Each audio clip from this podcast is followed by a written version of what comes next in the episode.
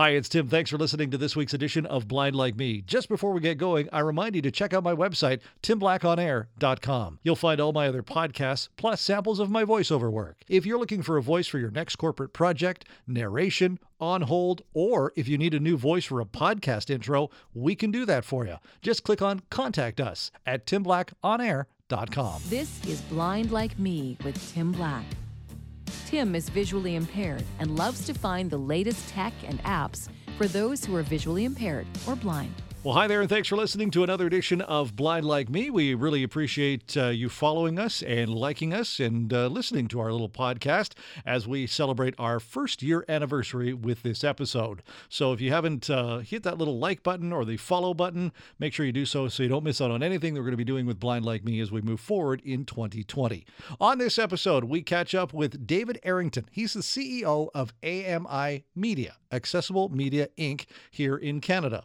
They have three specialty channels: AMI Audio, AMI TV, and AMI Telly.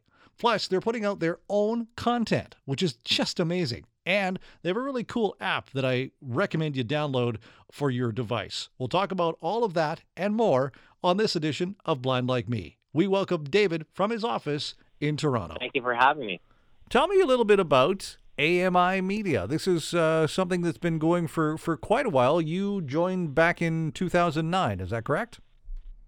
That's right. I've been here for 11 years now, and Accessible Media Inc., or AMI, is a media company that operates three services, two television networks and one audio service. We have AMI TV, which is our English service. We have AMI Télé, which is our French service. And AMI Audio, which is formerly a reading service, but becoming more of an audio program. So we operate them here. They're all national. They're all must-carry services. So every cable company and satellite company in Canada has to carry our services and offer them on basic. Mm-hmm. And we're a not-for-profit organization, and it's a good place to be. Why did you get involved with this, David? A little bit. I've been in broadcasting a long time. This is coming up on 30 years now in broadcasting. I didn't really have an understanding of DV 10 years ago or 11 years when I was running a sports network. Mm-hmm. I was on the Canadian Association of Broadcasters Specialty Service Board. We were all discussing captioning standards at that time, and description was really an afterthought. So I was actually headhunted to come work here at AMI, and what they needed at the time was they were launching a television service. They had no broadcasting experience, and they needed someone to come in and take it from a small little audio service to actually launching a broadcasting service. So right. I was hired for my broadcasting experience, and I kind of learned the accessibility as I went along. And so it's been rewarding in that standpoint. It's been rewarding in creating friendships and partnerships with like-minded organizations, but really seeing the content that we are able to create with people from the community. You know, you look at our newly launched show in the morning now with Dave Brown. It's an audio show that we simulcast on TV. Dave is a member of the Blind First Society community. Mm-hmm. Dave is a seasoned broadcaster. Dave runs a program in the morning, and he speaks of issues from the disabilities landscape, and it's really good content, and that is rewarding to me to see the ability to open up to all persons with disabilities, allow them to participate in broadcasting, and allow them to be seen in society like any other individual does. So mm-hmm. that's been the rewarding part of it for me. Well, I applaud you for that, because there are still a lot of stigmatisms for people who are visually impaired or even, blind, or even with other disabilities, and we need to break those walls down, and those companies like yourself who are doing this and making life easier for the visually impaired and blind are knocking those walls down. So I applaud you for that. Thank you. It's fun as well. Like it's an enjoyable place to be. It's creating content and telling stories and empowering people from the community. That's all fun. So I'm enjoying it. You got to have fun at work, right? That's the important thing. That's what they say. Yeah, makes you want to come every day. How did it all start? Sure. So AMI Audio is the oldest service, and that used to be called VoicePrint back in the day. Mm. And it originally got its license, I want to say, in 1991. And the whole purpose behind VoicePrint back then was to be a reading service, because things such as screen readers didn't exist at the time. And it was a large volunteer organization where people would come in and they would read the local newspapers and the national newspapers and magazines and create audio files. So if you were blind or partially sighted, you could get print media in an audio format. And that was the original starting point for what at the time was called MBRS, which we turned into AMI. Mm-hmm. And then in 2008, they applied to the CRTC for a television network. And the whole idea around the television network that all the content on TV would be on the television network would be described. Okay. And if you think about it, back in 2008, 2009, when we launched the service, there was probably less than 4 hours per week of described content on television. So it was a very, very limited amount of description, very, very limited amount of awareness what description was. So there was a need for a television service that would take other people's content, add description, and play it on an open format. So you couldn't turn the TV on or off. It's on all the time on our services. Mm-hmm. And then we launched the French service in our fifth year so that our French counterparts, we are a bilingual country, could have access to the same content of open description on a television service. So that's really the genesis of it all. The fact that we are a part of the Canadian broadcasting system and our services are mandated distribution means that they are funded. So it's very unique. It's a good quality of the Canadian broadcasting system to allow services like ours to exist because nothing else like our service exists in the world. We kind of are evolving into a media company that creates our own content now. So it's kind of come full circle. And it's an exciting place to be. Tell me a little bit about what the process is for getting the voiceovers done for the for the channels. Right. So, unfortunately, description is usually an afterthought when people are creating content. So, someone will create a show like Murdoch Mysteries, or they'll create a show like CSI or Heartland or whatever, something like that. Uh-huh. And they will add description after the fact. So they play the content, they produce the content, the hour-long show, and then someone who wants to add description to it has to do it after the fact. And really, what description is a third voice. It chimes in, that describes what's happening so that someone who is blind or partially sighted can follow along with the story. So it's when I started here, there was less than 4 hours a week of description. And now, as per the commission's mandate, everything in prime time, all content in prime time, excluding news, live event, has to have description. So it's pretty well ubiquitous now, something similar to closed captioning. Isn't that wild how the television world has changed and we are becoming more and more accessible nowadays? I think it's a fabulous thing that you guys have taken on and continue to grow. Yeah, so when we started, the whole mandate was to make media accessible for all Canadians. But we're really focusing on taking other people's content and having closed captioning, but adding description to it and making it available on an open format. And that's really what we did. We would buy content from American programmers. We buy a lot of Canadian content, and we didn't really produce any of our own content.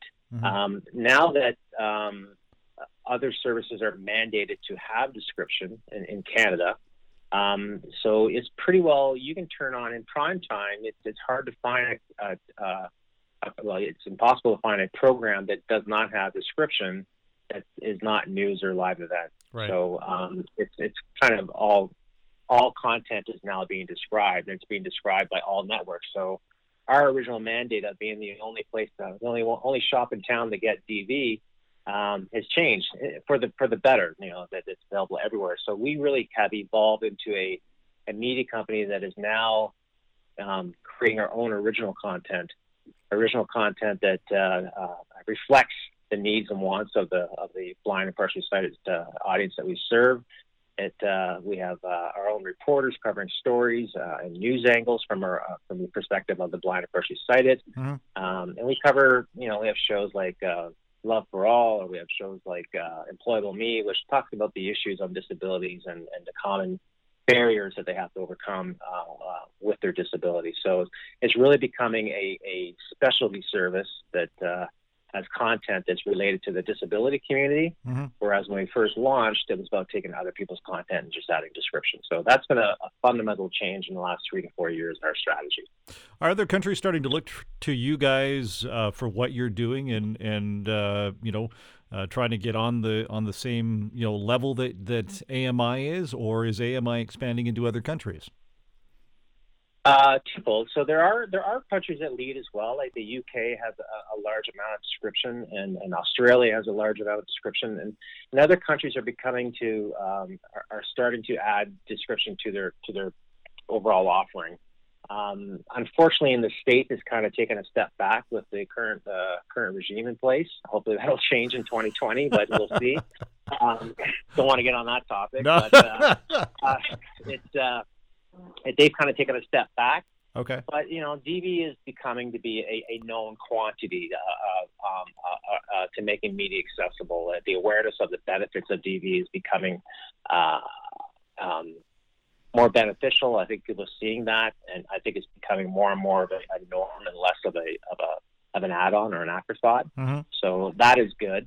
How we want to take our service internationally is with our content. So mm-hmm. we're currently creating about 100 hours of original content in English, and we're doing about 80 hours of the original content in French per year. Mm-hmm. We own the rights to that content, and it's our goal to hopefully sell or barter or make that content available on other platforms that have international distribution, like say an over-the-top service like Netflix or Amazon, right, or something like that. Okay, and Netflix and the Amazons, they're doing the descriptive audio as well, or descriptive video as well.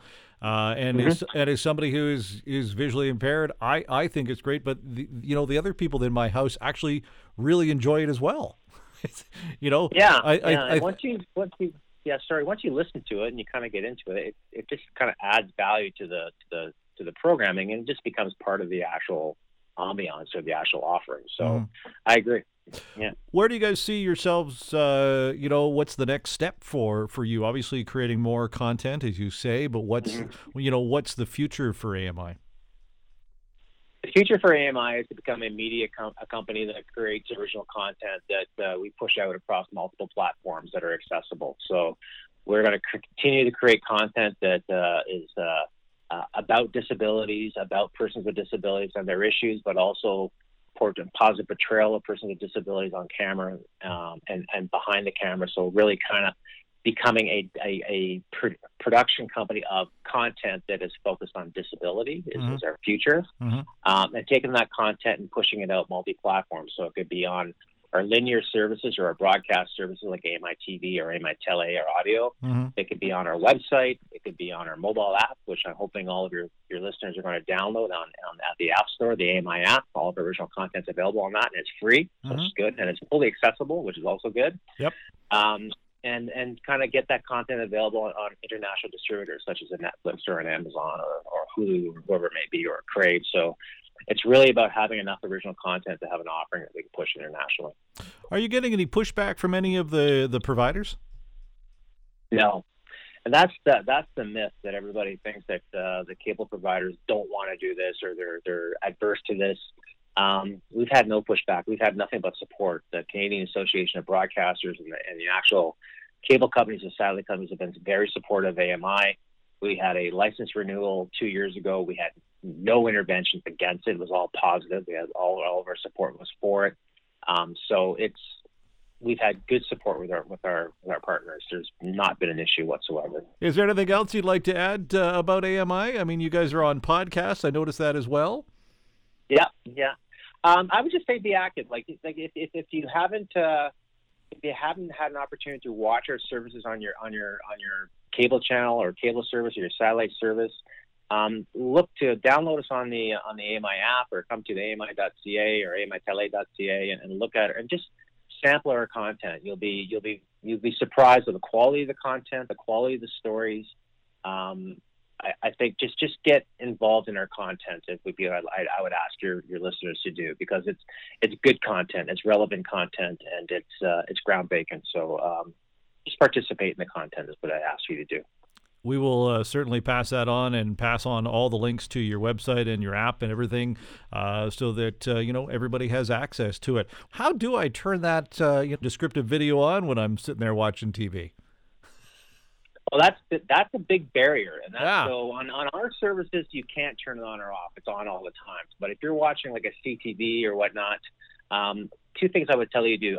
You can go to the AMI website, and we actually have videos of how to turn on your DV, depending on what cable supplier you have, so you can do that. Mm-hmm. But I would also, if you are a member of the community and you're a Rogers subscriber or you're a Shaw subscriber, I would look at that new Ignite box, the Xfinity box, set-top box, which is voice-activated. It is life-changing for someone who has yes. You can just tell the box. You push a button, you speak into it, find AMI, AMI services come up. Turn DV on, DV comes on. Like, it's all voice-activated. Wow. It's a real game-changer. So if you are, I know Shaw provides it. Mm-hmm. I know that Rogers provides it. I believe Videotronic providing it now, Cogeco. Mm-hmm. It's the voice-activated set-top box. It's called the Xfinity box. And on the on Shaw, it's called Blue Sky, and on Rogers, it's called Ignite. And it is a real game changer for someone who has a visual impairment. It makes life simple. You can just speak to the box, and it does what it does. That's good. I don't have to get out of my chair anymore. There you go. Yeah. I would really recommend it. It's I think bearing on the cable company, if you tell them you're a member of the community, they might have an offer on there to help you with the cost of the box. So not sure what it is by cable company, but I would try that as well. Awesome. David, thank you very much for spending some time with us on Blind Like Me. We really appreciate what AMI is doing, and we look forward to, the creative content that you guys are going to be pushing out here and the future of AMI as well. Awesome. I enjoyed the talk, and anytime. Thanks for listening to Blind Like Me with Tim Black.